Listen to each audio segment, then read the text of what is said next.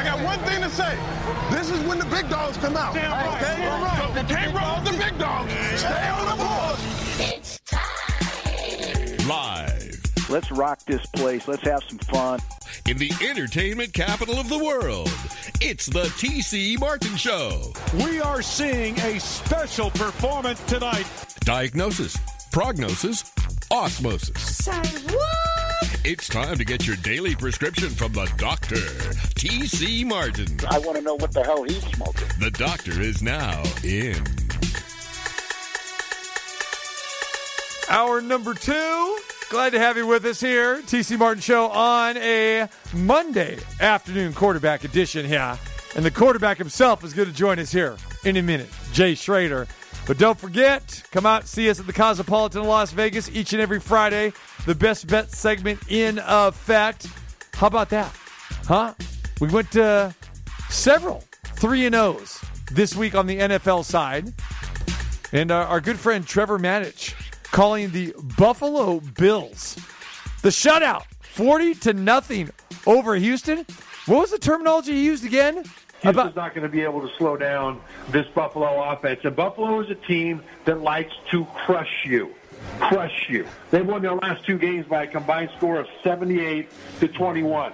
They, they don't want to be like Belichick.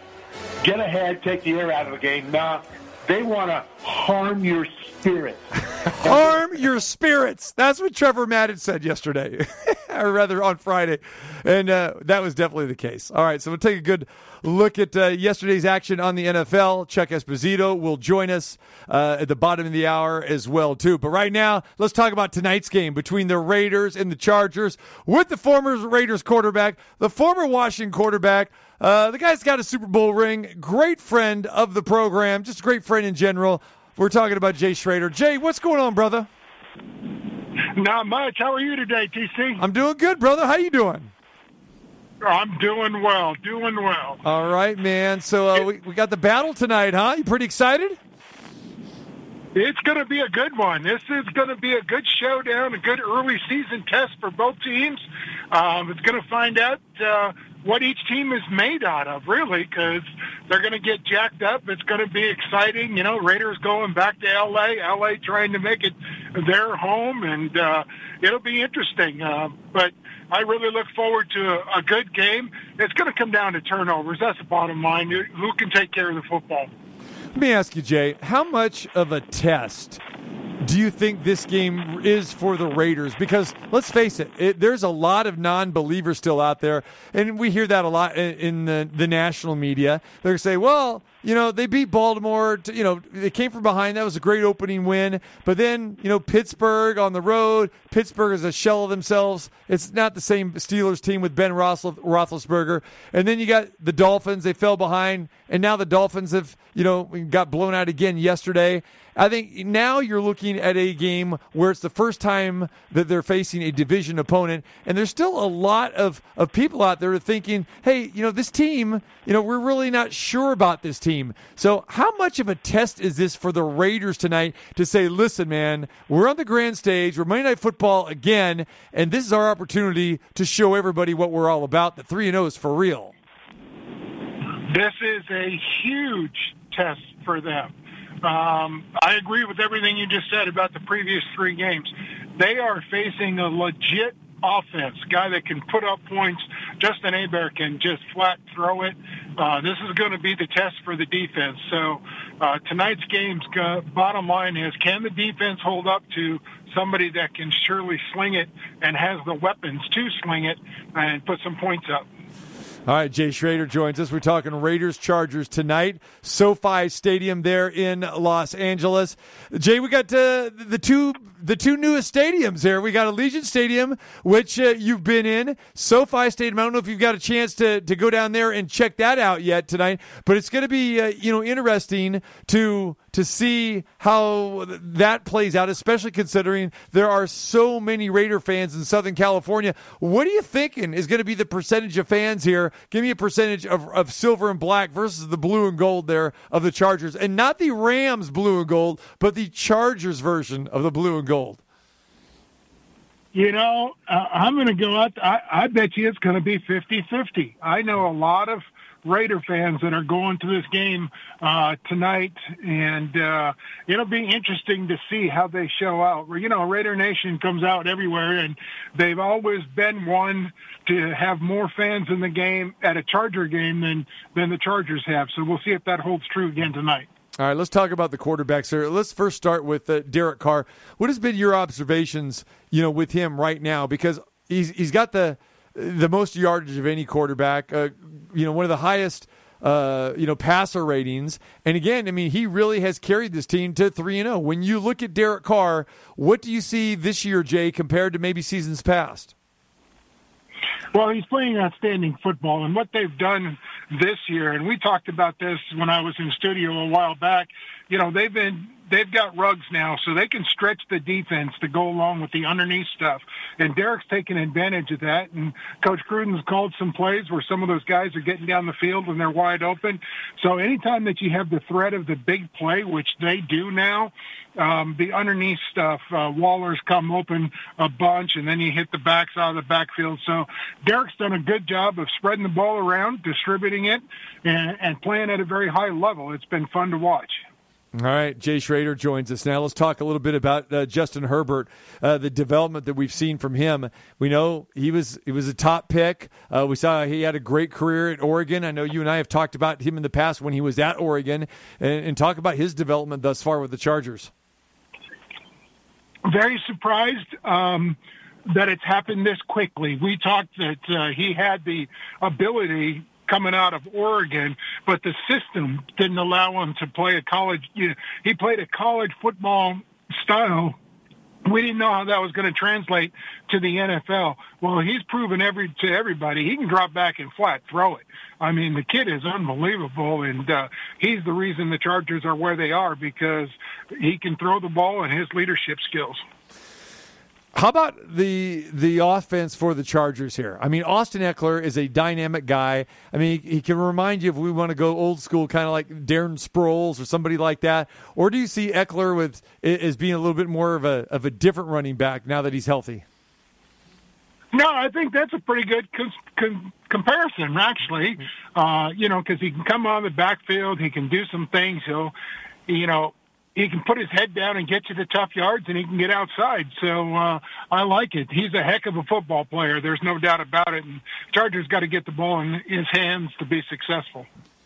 All right, uh, so we're talking about the battle of the quarterbacks here. We got Herbert and we got Derek Carr. These two guys definitely have been phenomenal, you know, so far this year. What about the coaching side here, Jay? I mean, we we all know about Jon Gruden and what he's doing here. We haven't we've seen Gruden really saying, "Hey, man, I've had uh, you know too many close calls here. We've seen the Raiders fall behind, you know, fourteen nothing in the two home games at Allegiant against the Ravens and, and then against the, the the Dolphins last week here. I mean, don't you think Gruden would love to see this team jump out to a lead? Well, I think every coach would love to see your team jump out to a lead. It's just uh, it, it's been interesting. I think in the previous three games, they've been a little conservative at the beginning of the game. Uh, it's taken them a little time to get into the rhythm to kind of hit that big play. Um, you know, they hit hit one uh, against the Ravens, and it kind of turned the tide after everything was going on. Then they got the fumble, um, so they're going to need to do that. I think he needs to be a little more aggressive. I think Derek needs to kind of push the ball down the field a little bit just to let them know whether it's complete or not. You got to let them know, hey, we're going to go after the big shot. Mm-hmm. All right, Raiders Chargers going to battle tonight. Three and zero oh are the Raiders. Jay, do they look like a three and zero oh team to you? Um, it's questionable. I mean, they've the way they've won. I've been, you know, I've watched all the games. I've been at the two home games. Um, they've they they have spurts where they look really really good, and then they have spurts where you wonder who they are. Um, and they've got to fix that. And a lot of that is because they're young. They've got some young guys that they put in there, and it's only going to take game experience um, to get that.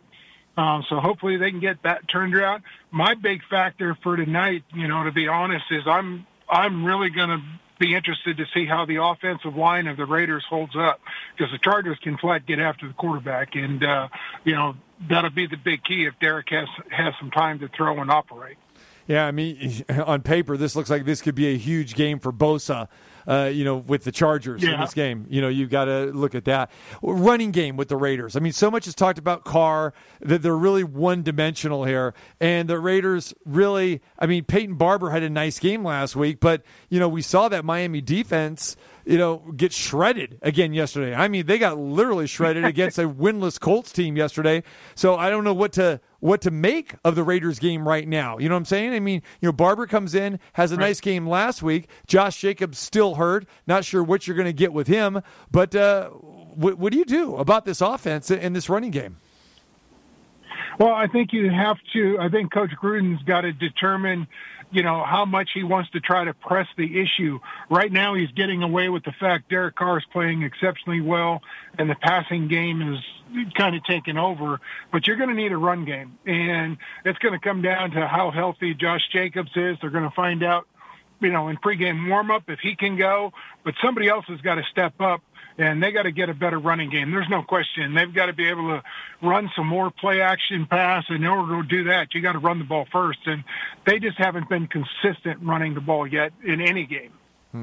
What's your thoughts about Gus Bradley uh, so far? I know that there was a lot of you know hype and anticipation when he got this job, and then you got six new starters on the defensive side of the ball, and you're thinking like, well, wait a minute, you got KJ Wright, you got Denzel Perryman. Wait, there, there's you know Ngakoue comes over. I mean, a lot of guys who have been you know had great NFL seasons you know in the past. I think the biggest question mark was, do all these guys you know do any of them or all of them have something left in the tank? What's the early answer? I know it's only three games, but uh, what's the early answer so far with you? Well, that that's the question. Yeah, I think do they have something left in the tank? Yes. Uh, can they come together and play uh, together? Defense is is having each other's backs and then doing your job, making sure you're in the right spot. So um, they've had some breakdowns. They've got to get that fixed. Mm-hmm. No doubt. All right, Jay Schroeder, the former quarterback, and Jay Schroeder, the arm is still in effect, as we saw at the Las Vegas Aces game a couple weeks ago. My friend, firing T-shirts. I mean, that was outstanding. I was- that was great. I was fi- I was firing T-shirts. My goal was to get it in the second level.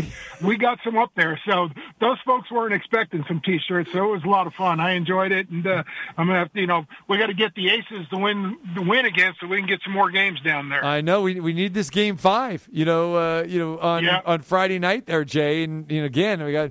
Yeah. I, I was in Phoenix uh, yesterday for that, and going back again to, for the game on Wednesday, and we we, we got to get this victory. And uh, I, I think it's so great. And we talked to Mark Davis about this all the time about just you know the the.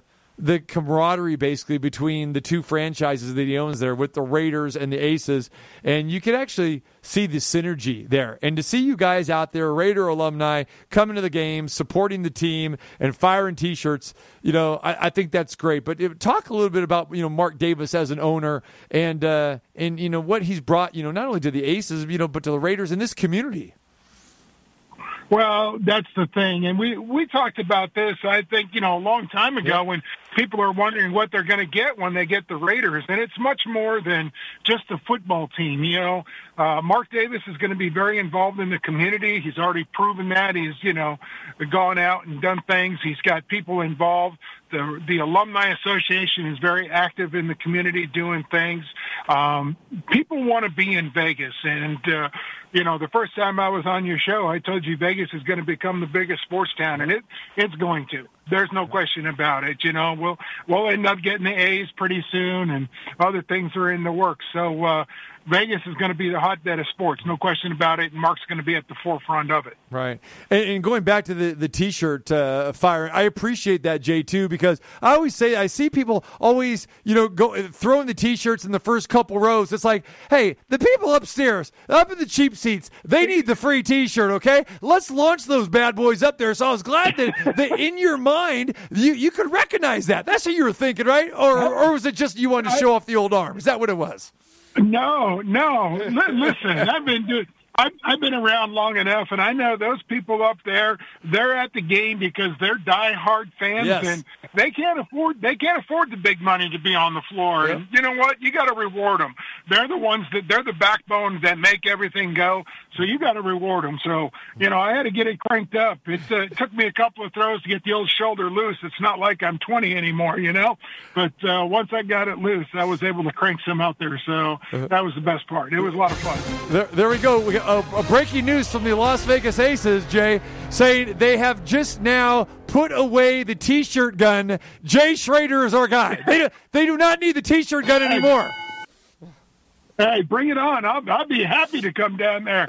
I enjoyed it. It was it was a lot of fun. It's it's fun to watch those ladies play. They're very talented, no doubt about it. And uh, you know, you walk around and you look eye to eye, or you look up at them and you go, "Man, there's some athletes out there." And uh, so it, uh, I enjoyed it. And uh, I hadn't seen Bill Laimbeer in a long time. The last time I saw him, uh, they were coming in to play. Uh, the Lakers in a playoff game way back when, and uh, so it was fun just to say hi to him. All right, all right. Uh, real quick, back before I let you go, Jay. Uh, just back to football here.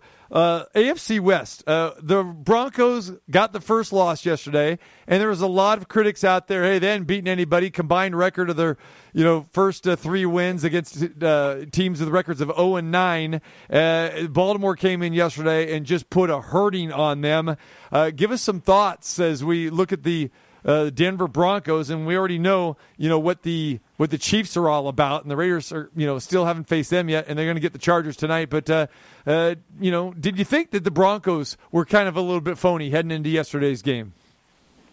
Well, yeah, you had to kind of look at it because I just don't know. They don't have the offensive fire, firepower to hang.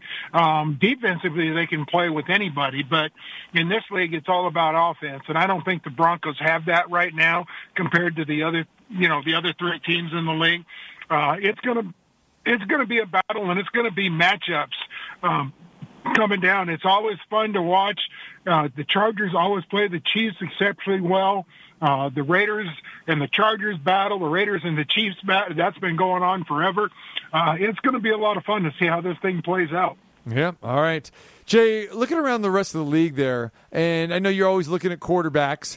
Uh, we're all looking at quarterbacks, but you know, from your eye, uh, which quarterback or quarterbacks have really uh, impressed you so far this season? Besides maybe the obvious, of course, like you know Aaron Rodgers and uh, who else is out there? Right. I'll tell you the the guy that I am thoroughly impressed with is Mac Jones. Um, number one, the way he plays the game. Number two, the way he thinks the game. Uh, I think he's far far ahead of the other rookie quarterbacks in the thinking process. And I think that's a testament to, you know, what he did in college, where he was. He, he obviously spent time studying and, and not wasting his time as he was, as he was the backup. But, uh, I'm always impressed when I can see a young guy come in, go through his reads, make calls, change the plays, and get it done. And uh, watching him operate last night was a lot of fun. Mm-hmm. You know, Kyler Murray is another guy that seems to that, that, he's gotten it, and there's a lot of question marks. I think well, coming out of college, you yeah, know, whether you know, we know he's a great athlete, right? But uh, now he's really getting right, it. No question. Yeah, well, the, the the thing that Kyler Murray has done this year that he hasn't done previously is he's dropped back, put his foot in the ground as a traditional quarterback, and is throwing it. He's showing people that he can throw it, and they have the weapons to do that now, which is a lot of fun. Um, and then, you know, when things do break down, he takes off and runs, and he's he's a phenomenal athlete. Yes, he's getting it. Um, there's it's been fun to watch. There's a lot of good guys playing right now. Uh, Kyler Murray is on top of the world. Uh, you know, just he's out there, but it, it'll it's a long year. It's a long year. We gotta we gotta pace ourselves. You know, I keep telling people three and zero, three and zero, three and zero. Oh. Three and zero doesn't get you any. Three and zero doesn't get you anything. You know, it's 17 games. You got to be able to to line up and play. And the the key in this league, TC, is when you're not playing your best, you still got to find a way to win. Right. And we we haven't really seen that yet. We've seen them make some big plays to win the game, um, but again, you know, they haven't gone out and been on top and really, you know, demoralized anybody and taking control of a game yet. They need to be able to do that. I don't think tonight's the night because I think the Chargers are legit. I think it's going to be a dogfight. Yeah, and like I said, you know the Raiders have been here before, not at three and zero, but they've been at two and zero, and what six and two? I mean, last year, right until they just Right. closed the season, Right. just horribly, right? So you're right; it is a long season, and it's even a longer season this year with a 17 game regular season, you know, uh, than in years past as well too. So no, I mean, uh, you're you're 100 percent uh, right with that. You know, real quick, going back to that Ar- Arizona game yesterday where they beat the Rams 37-20. You know, a lot of love is, was given to Matthew Stafford, but you know Stafford, in, you know, he maybe took a little step back there yesterday. And you know, I, I did love the Cardinals in this situation. I thought they were a live dog, and mainly because you got J.J. Watt over there now, and then you got Budda Baker on the backside, and it kind of you know all came to you know kind of fruition yesterday. Like, wait a minute, you know, Matt Yeah, Stafford's well, going to have some problems. Yeah, you you you kind of were very kind when you said he took a little step backward. He took a giant step back. There you go. Okay. Okay. Uh, uh, he he did not play well at all. Um, he looked like he was a little confused. He looked like he was a little rattled. Um, I'm, you know, Matthew Stafford can throw it with anybody, no question about it. The jury's still out on what kind of winner he is. Um, you know, you got a lot of stats in Detroit, but you're always behind, so you're always throwing. Uh, he's got to step forward and he's got to eliminate these bad games and take control and and you know just kind of dominate every week. And he certainly didn't do that yesterday. He had trouble. Yeah, he did. Absolutely. All right, Jay Schroeder, the man. Uh, you got a prediction for us tonight, Jay? What you want to go on a limb here? Raiders, Chargers. Give me a score. What do you think's going to happen here? It's going to be 34 31, 34 27, somebody. I'm not sure which way. uh, yeah. Uh, no, I'm. You know, it, it it could be a coin flip. Yeah. It really could. I mean, it, um, and that's not a knock, you know, to either team or anything else. I just think both teams are evenly matched. Uh, as I said, you know, for me, by halftime, if the offensive line is holding up, Raiders got a good shot. They really do. Um, but if Derek Carr doesn't have much time, it's going to be a long night. So we'll see how it plays out. If you get anything out of Jay Schroeder's prediction right there, it was bet the over because he's saying someone's going to be in the 30s, someone's going to be in the high 20s. There you go. Uh, Yep. It's going to be an over. It, bet, bet, yeah, bet the over. There's going to be some points scored tonight. I bet. I can guarantee you that. All right, my man. Hey, we appreciate you taking the time and joining us. Uh, we look forward to getting you back over at the Cosmopolitan in Las Vegas too, man. We we got to eat some food over there. Uh, Double B is always asking about you. Your UCLA brethren over there. I don't know. And what's going on with your Bruins here? I mean, real quick, you know, you know, Oh, I'm, God. I'm not crazy about your quarterback over there, Jay. Can you go over there and talk to Chip Kelly? I mean, can you school this guy? Something? Well, I'm, I'm not. I'm not a Chip Kelly fan, so that's a bad subject. Uh, right, so, right, right, right. um, You and me I, I don't. I, I, I don't. I'm not a big fan of him, and uh, I'll be honest. I don't think he's recruited the talent that he needs to to compete. Um, so it it could be it could be an interesting year. Um, you know, to to beat LSU, which is you know okay. LSU is not really great, um, but to beat LSU, but then to come back and lose to Fresno is no excuse. So Right. um, you got to get it. You got to figure it out. See, he tells it like it is. Even his old alma mater. He's sitting Yeah. there saying, "Yeah, I appreciate that. I agree with you. Totally agree with you as well too." All right, brother. Be good, man. Okay. Thanks for the time. Take care. Thank you. There he is, Bye-bye. Jay Schroeder, the recently married Jay Schroeder. There you go. Congratulations uh, to you, Jay, my man. All right, and uh, we look forward to having Jay join us during the course of the year. Of course, coming down to the Cosmopolitan of Las Vegas, where we always have a good time with uh, Jay as well too, uh, breaking it down on both sides of the ball. Yes, Raiders. Chargers going to be a good one tonight. They will kick it off at 5:15 p.m. in SoFi Stadium. Chargers a 3-point favorite in this game, and I know a lot of people uh, on both sides here that you know, like Jay said, if the Raiders have problems on the O line, it could be a long night for the Raiders. And I think this is a great spot for the Chargers. I mean, it was one of my best bets. I do like the Chargers in this spot. But I don't know if it's just Raider Nation, Raider faithful saying, "Ah, I like them tonight." I think that you know they're going to get the job done, and a lot of it is because people are banking on the huge crowd.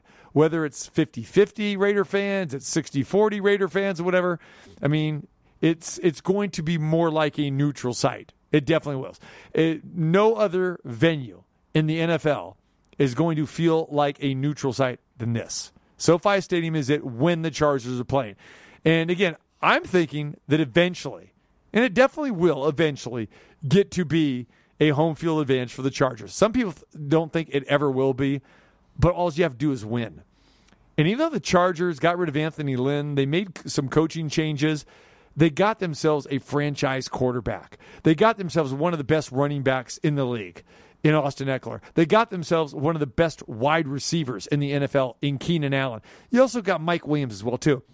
So they have got the makings to be a very good football team, and they're showing that. And then you go to the defense side of the ball. You got Bosa. You got Bosa. He's fantastic. Joey Bosa is one of the best. And again, he could wreak havoc tonight. He could have multiple sacks against Derek Carr against an offensive line. And the Raiders are banged up. So I think it's a good spot for the Chargers, but it depends who you talk to. Raider Nation, are you are you rooting for this team or playing with you know if you're going to the betting window, are are you doing it with your heart? You're getting three. I know some people are saying Raiders money line. Well, tonight we're going to learn a lot about the Raiders. After tonight's game, it is just one game, so I don't want to get too carried away, but you will learn a lot tonight if this team is legit. Because if they go in there and defeat those guys that we talked about Herbert, Ekeler, Allen, Williams, Bosa they beat this Chargers team and beat them soundly. Now we got something to talk about. This Raider team is 4 0. Now you're talking about something because now it's a division win against a very good team on their home field. Whether it's home field advantage or not, that's another thing. That means you're getting a road victory, which is huge. And then you got the Chargers one more time on your home field, Legion Stadium. Got to remember, both these teams won on the road at each other's place last year. So we'll see what happens tonight. Looking forward to it. All right, Bob Socci's going to join us from the Patriots, the great play-by-play man. We'll talk with him and we'll get his thoughts on last night's riveting game. Uh, very entertaining game, and as we know, very anticipated game with Brady coming back to Foxborough. We'll talk to him coming up next. TC Martin. I'm ready to go in, coach. Just give me a chance. The doctor is now in, in, in. Tom Brady's showed some great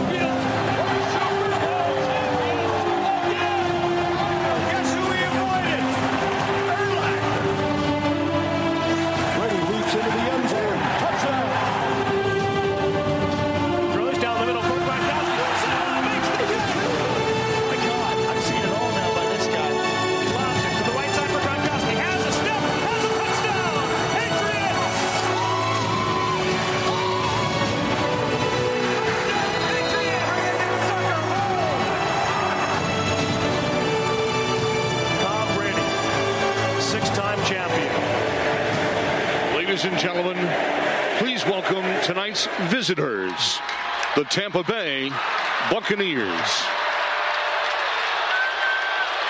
The scene last night, Foxborough, with the return of Tom Brady. And the Tampa Bay Buccaneers still doesn't sound right, does it? The Tampa Bay Buccaneers and Tom Brady and the New England Patriots. And joining us now, a man's been front and center, and his voice was on several of those highlights. It was played on the video tribute last night on the big scoreboard there, the Jumbotron in Foxborough. Bob Socci does a fantastic job of the New England Patriots Radio Network. Bob, it's it's been a while. Thanks for joining us, my friend.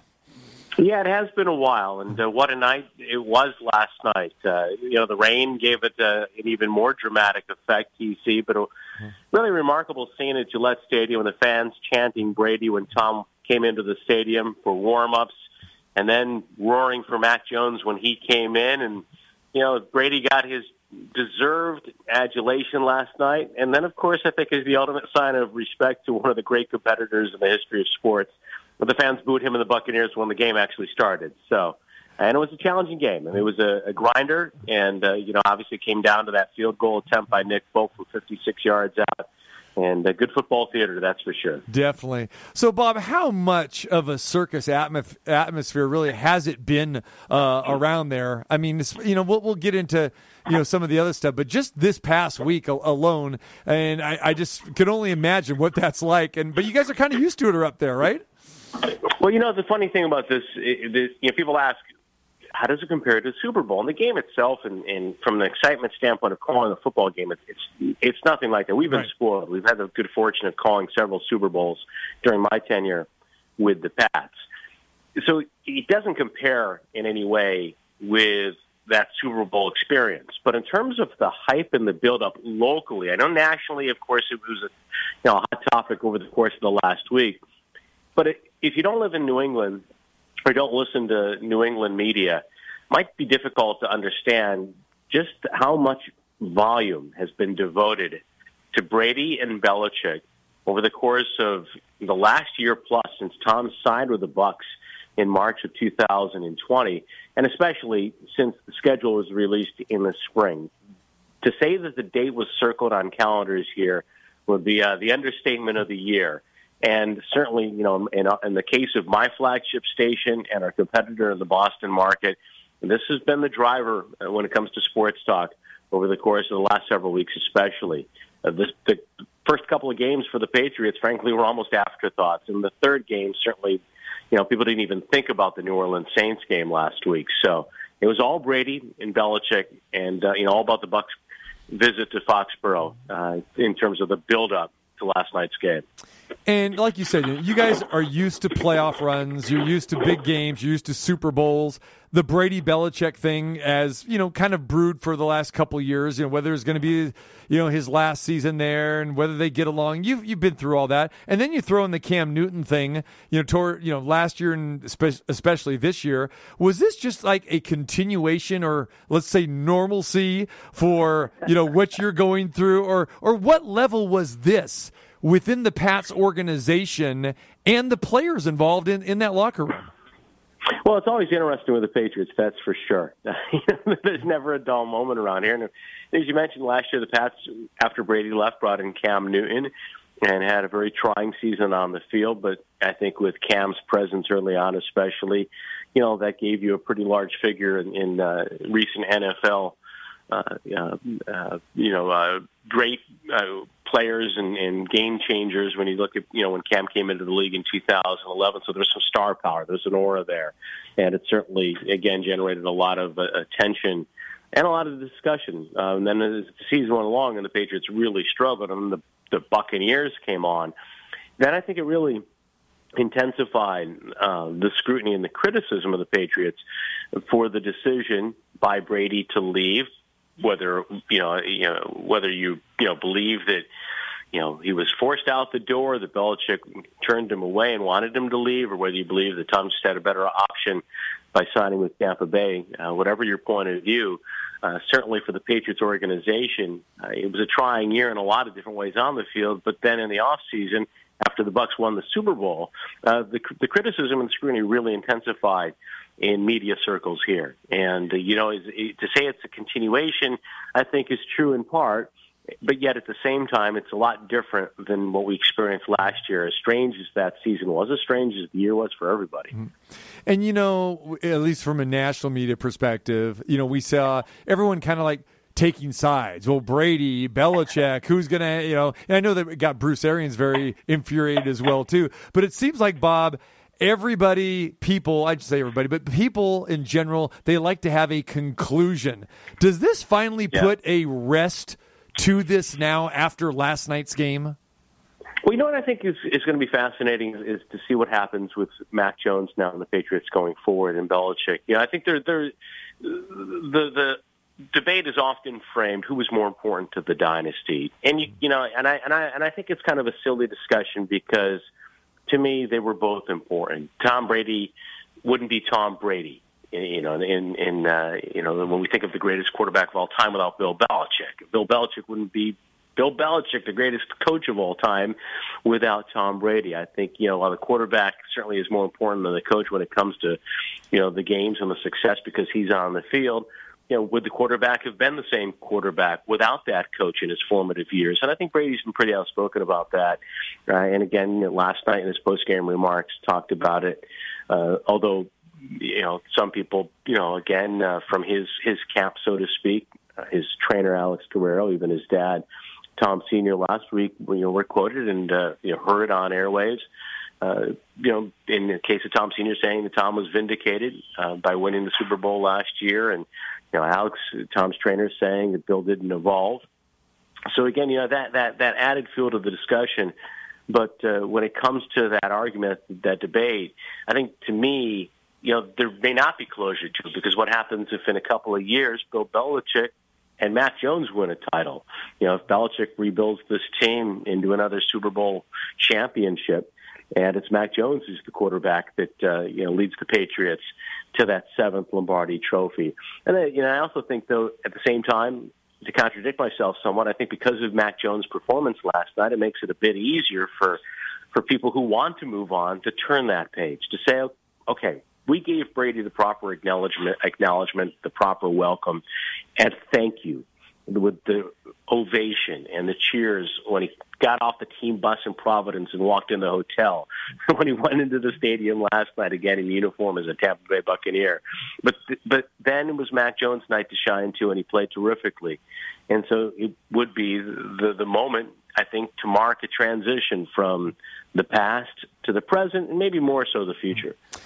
Bob Socci joins us, the uh, play-by-play voice of the New England Patriots, and I, and I want to talk about Mac Jones here in a minute, but uh, let's leave with this. Back to the Belichick and, and Brady uh, situation, and then last night, I'm sure there are plenty of misnomers out there, Bob, as far as the relationship between Brady and Belichick, and even let's throw Robert Kraft in there as well, too. Okay, what do most people not know about that situation? And what should people know? Like, what is the real situation as far as relationship between these three? Well, I think it's probably you know it, it, it's it, it's one in, in which, and Brady mentioned this uh, at some point. In fact, you know, and, and there's been so much written and said, and I can't remember whether it was in an interview with ESPN, Jeff Darlington this past week, or with Peter King, or last night at the podium. It's all it's all lost now. It's all blur in terms of you know when he said it and where he said it and to whom he he said it. But I think that the thing for me is that you know they they brought out the best in each other, and for 20 years there was this great marriage between head coach and owner and quarterback that produced six Super Bowl titles plus an undefeated regular season uh, that did not end in a championship, nonetheless on that championship stage. And when you think about that kind of success over that longer period, and then compare it to some of the other great dynasties, the Steelers of the 70s with Chuck Noll and the Steel Curtain, of course, that was pre free agency and pre salary cap. But even you, know, you look at the, the longevity of that particular dynasty, as great as it was, it was essentially one decade. And the same thing for, you know, the San Francisco 49ers with Bill Walsh and Joe Montana that marriage lasted about a third of the length of the Belichick Brady dynastic run for the Patriots, with Kraft, of course, as the owner. And so I think that you know it's just some some some dynasties, some relationships. You know, the, the, the lifespan is that five, six, seven years. In this case, they exceeded it, and they made it you know essentially a twenty year uh, uh, uh, working relationship that you know, again, brought out the best in one another. And you know, players say, say this all the time. It's not a, it's not an easy place to play. And Bill Belichick, Bill Belichick is not an easy coach to play for. He will say that.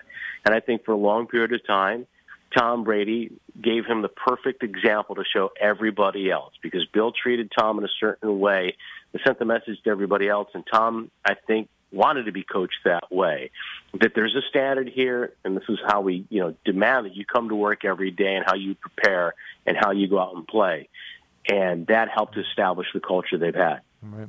All right, so the drafting of Mac Jones, which I loved because I love Mac Jones at Alabama, and he seemed to be the, a, a perfect fit for the Patriots there. I want your viewpoint of that whole situation because I really haven't got a chance really to, to talk with you, and we don't hear much about that situation unless we're you know hearing you know from ESPN or something like that. You know, when Cam Newton, when they decided to step away from Cam Newton, what was your viewpoint of that? That's interesting because I think a lot of people were surprised that they released Cam Newton, and yet not uh, yet not surprised that Mac Jones had won the job. Mac Jones had outplayed Cam, frankly, from the start. You know, Cam came in last year under very adverse circumstances, and I think in a lot of ways it was an unfair situation for him. He didn't sign until July. He comes into this offense that's really foreign to him, and he's got to pick up the terminology and learn the playbook on the doorstep of a shortened training camp with no preseason, and then you go through the year, of course, with you know the COVID effect and uh, the number of players and, and games that were lost for the Patriots, including Cam Newton, that disrupted the season. Then he re-signs on a one-year deal. The Patriots go out and they make a lot of moves to try to help themselves in free agency, particularly on offensive, the tight end and wide receiver positions. And with the one-year deal for Cam Newton, you know, okay, they've got to have another quarterback in the pipeline at least. What are they going to do in the draft? And they pick Mac as the fifth quarterback taken in the draft. They didn't give up a lot of draft capital to move up and get the quarterback. They waited. He came to them. They take him. And I think that probably at that point in time it made sense. You know, Cam now has all these guys who are going to help him have a better year. He's going to have a, a full off season under his belt, and they can bring Mac Jones along slowly. But I think Mac's accelerated learning process and how quickly he grasped the offense and how quickly he was able to really force Belichick and, and McDaniels to give him more, put more on his plate. When I say McDaniels, Josh McDaniels, that's offensive coordinator. By the time the OTAs were done, you could see, okay, he's put himself in position actually to make this a quarterback competition. And then during training camp and the preseason, you know, Mac might not have been the guy taking the first reps, but he wound up getting more reps as you know per practice and per game as training camp and the preseason went along.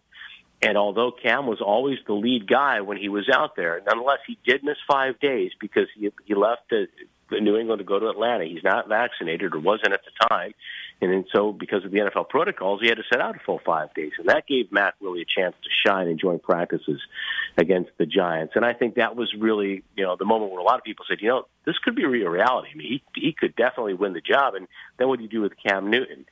And I think it it did, it did make a lot of sense to keep Cam once they made the decision that Mac was going to be their quarterback because I don't think Cam Newton, and he said this himself uh, in a video with his dad. I don't think you know Cam could be the backup for the Patriots, uh, the, or of you know him that superstar status. Even though he's had several down years and a lot of injury problems, and he's not the same player he was in 2015 when he won the MVP.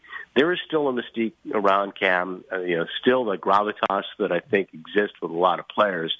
And I think it only made sense for the Patriots at that point in time. If they were going to commit to Mac Jones, they had Brian Hoyer, a veteran, who could really be, you know, his uh, go-to guy, his mentor in the meeting room, his mentor in the film room and on the practice field, and a guy that they believed was a capable backup. But they wanted Mac to be the quarterback, and I think it also gave Josh McDaniels the opportunity to actually evolve the offense, the offense that's more typical of what you expect of the Patriots.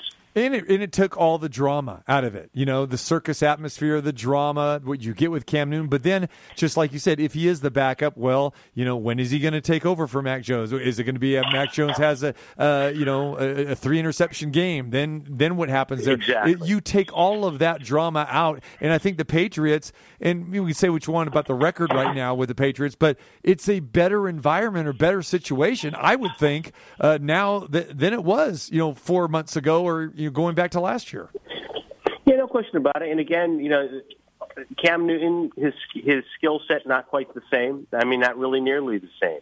I think anybody watched him last year saw that he had a lot of issues with his mechanics and, and throwing, and with the Patriots' offense. You know, though he was improved this year, again, I think it was very very limited how much they could grow this offense. And we've already seen it. What Mac Jones was asked to do last night, operating with the no huddle and the efficiency, uh, the decision making that he has shown. You know, I, I think that along with the, your point, it's an excellent one about the drama and, and having him there, you know, and you never know, like, how is a guy who's been a starter his whole life and been a star his whole life, how will he respond now to being the backup, particularly if things do not go well for the rookie?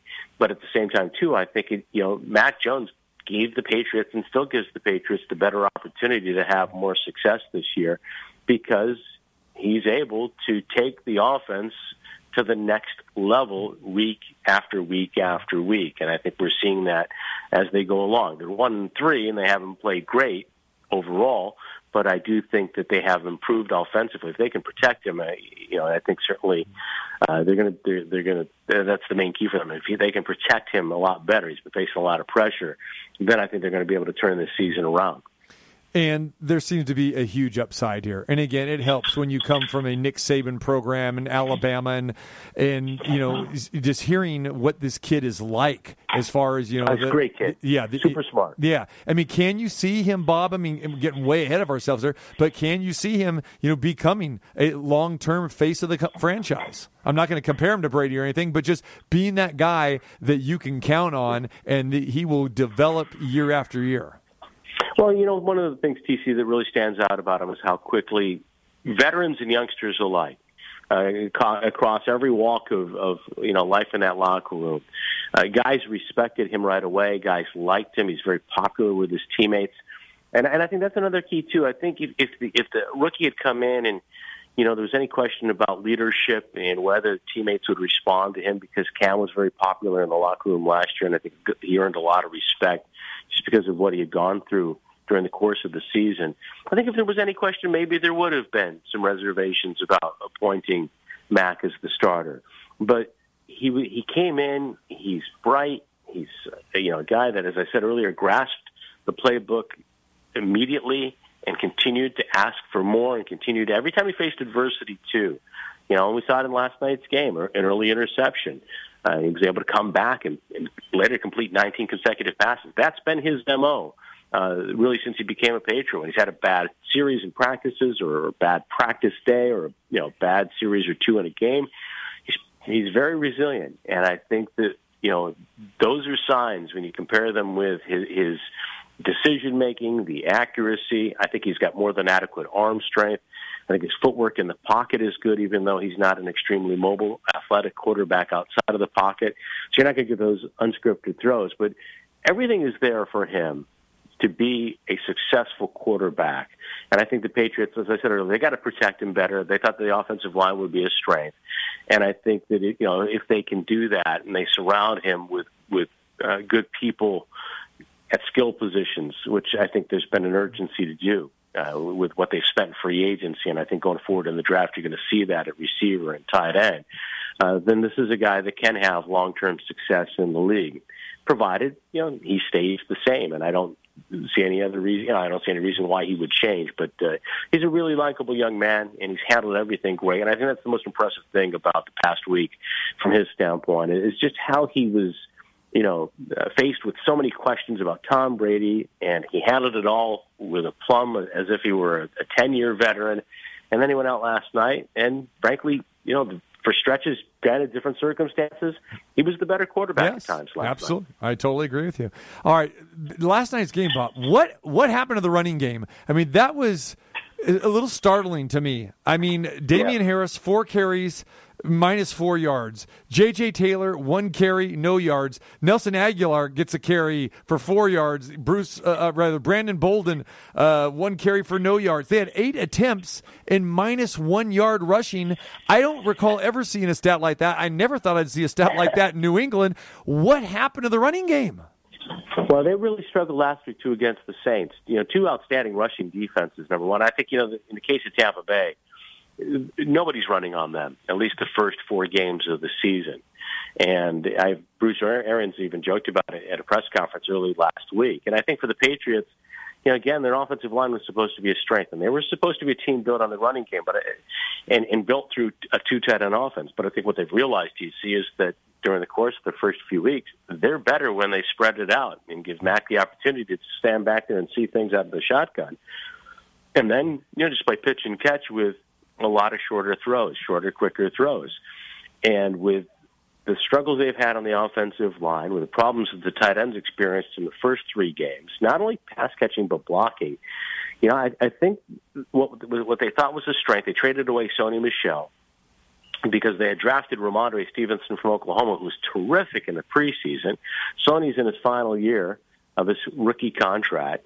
They dealt him away for potentially a couple of draft picks from the Rams, and they had Damien Harris, who's you know their lead back. You had J.J. Taylor, who's a pretty exciting little player. James White, of course, is an invaluable part of the Patriots organization and has been for a while. All in that backfield. And then after the trade of Michel, Stevenson fumbles on his first touch in the NFL. He doesn't reappear. He's been inactive for the last three games. Taylor was inactive for a couple of games. Last night he gets out there and he fumbles on a screen pass in the third quarter, a real critical play, and he doesn't reappear in the game. Uh, and uh, White, of course, last week got hurt with uh, a hip injury that ended his season and potentially, you know, it's, it's, it's certainly a career-threatening injury, and so you lose, you know, that valuable piece, and suddenly it's just Damien Harris and Brandon Bolden, you know, an old reliable veteran who's really more of a core special teamer. And uh, you know, the running game right now is is far from a strength, and certainly against two teams like New Orleans and Tampa Bay, it was a weakness. And I think last night it made sense. I don't think that they wanted to butt the, their heads against the wall. Now they found themselves when they ran it on first down in, negative yardage spots and in second and long. And I think they wanted to try to stay out of second and third and long as much as they could. All right, final thing here, real quick, Bob. What kind of shape is this team in uh, for this season and the future, especially with Mac Jones? Well, if you have a quarterback in the in the NFL, obviously that that you know puts you in a lot better position than most teams. I mean, I think that the you know this is a team that spent a lot of money in free agency, 170 million guaranteed, or they're about 300 million overall back in the spring. Uh, so they brought in a lot of veterans, and they've got a lot of aging guys on defense. A lot of their leaders are in the final years of their contracts, and what I think you look at, you know, the drafts over the course of time, that's a reflection of why they had to spend so much money in free agency. They really struggled in the draft from about 2015, you know, through 2019. I think the last couple of drafts show a lot more promise, including Mac Jones. Uh, but you know, going forward, TC, I think you know the, they they have a young quarterback that, as we just discussed, could be their franchise guy. I mean, that's there's still a long way to go, and a lot of things can happen over the course of the next couple of years. But uh, they're, they're going to have to, you know, continue to draft well. Again, like I said, they've had a couple of promising drafts now in 20 and 21. Uh, and, and next year they're going to be faced with, I think, a huge leadership void because they, they could lose Devin McCourty, Matthew Slater, Dont'a Hightower. All those guys are longtime Patriots, longtime captains in the final year of the contract. There you go. Great stuff, Bob. All right, we appreciate the time as always. You do a fantastic job. We love hearing your radio calls, and uh, I look forward to visiting with you again real soon, brother. TC, thanks a lot. I appreciate it. You got it. There he is. Thanks, Bob. Appreciate Bye-bye. you. All right, Bob Socci, the play-by-play voice of the New England Patriots. And anytime you see some old Tom Brady calls or any uh, Patriot calls, it's Bob. Been with him a long time. Him and Scott Zolak, the former quarterback, uh, Pride of Maryland back in the day. Uh, yes, they do a fantastic job together with the New England Patriots Radio Network. All right, want to thank Bob for joining us. Jay Schroeder, always fun visiting with him. Sam Gordon, Heidi Fang. Boom! A lot on the table today. Bam, bam, bam, bam. And it continues tomorrow. Terrible Tuesday. Yes, we got that going tomorrow. Steve Sachs joins us because guess what? It's postseason baseball, baby. Major League Baseball. It's here. Starts with the wild card game tomorrow. American League, Red Sox, Yankees, one and done. That's it. We play 162 games, one and done. Dodgers, Cardinals coming up Wednesday, one and done. ALDS Thursday, NLDS Friday. We're loving it. So a lot to cover all week long. Plus, we'll be covering all aspects of the fight. Fury, Wilder, all of our great boxing guests as normal, and we'll be at the Cosmopolitan in Las Vegas on Friday as well too. So don't you dare forget. All right. If you miss any part of the show, go to the website, tcmartinshow.com. All the stuff is up there. Have yourself a good one. We'll reconvene tomorrow at 2.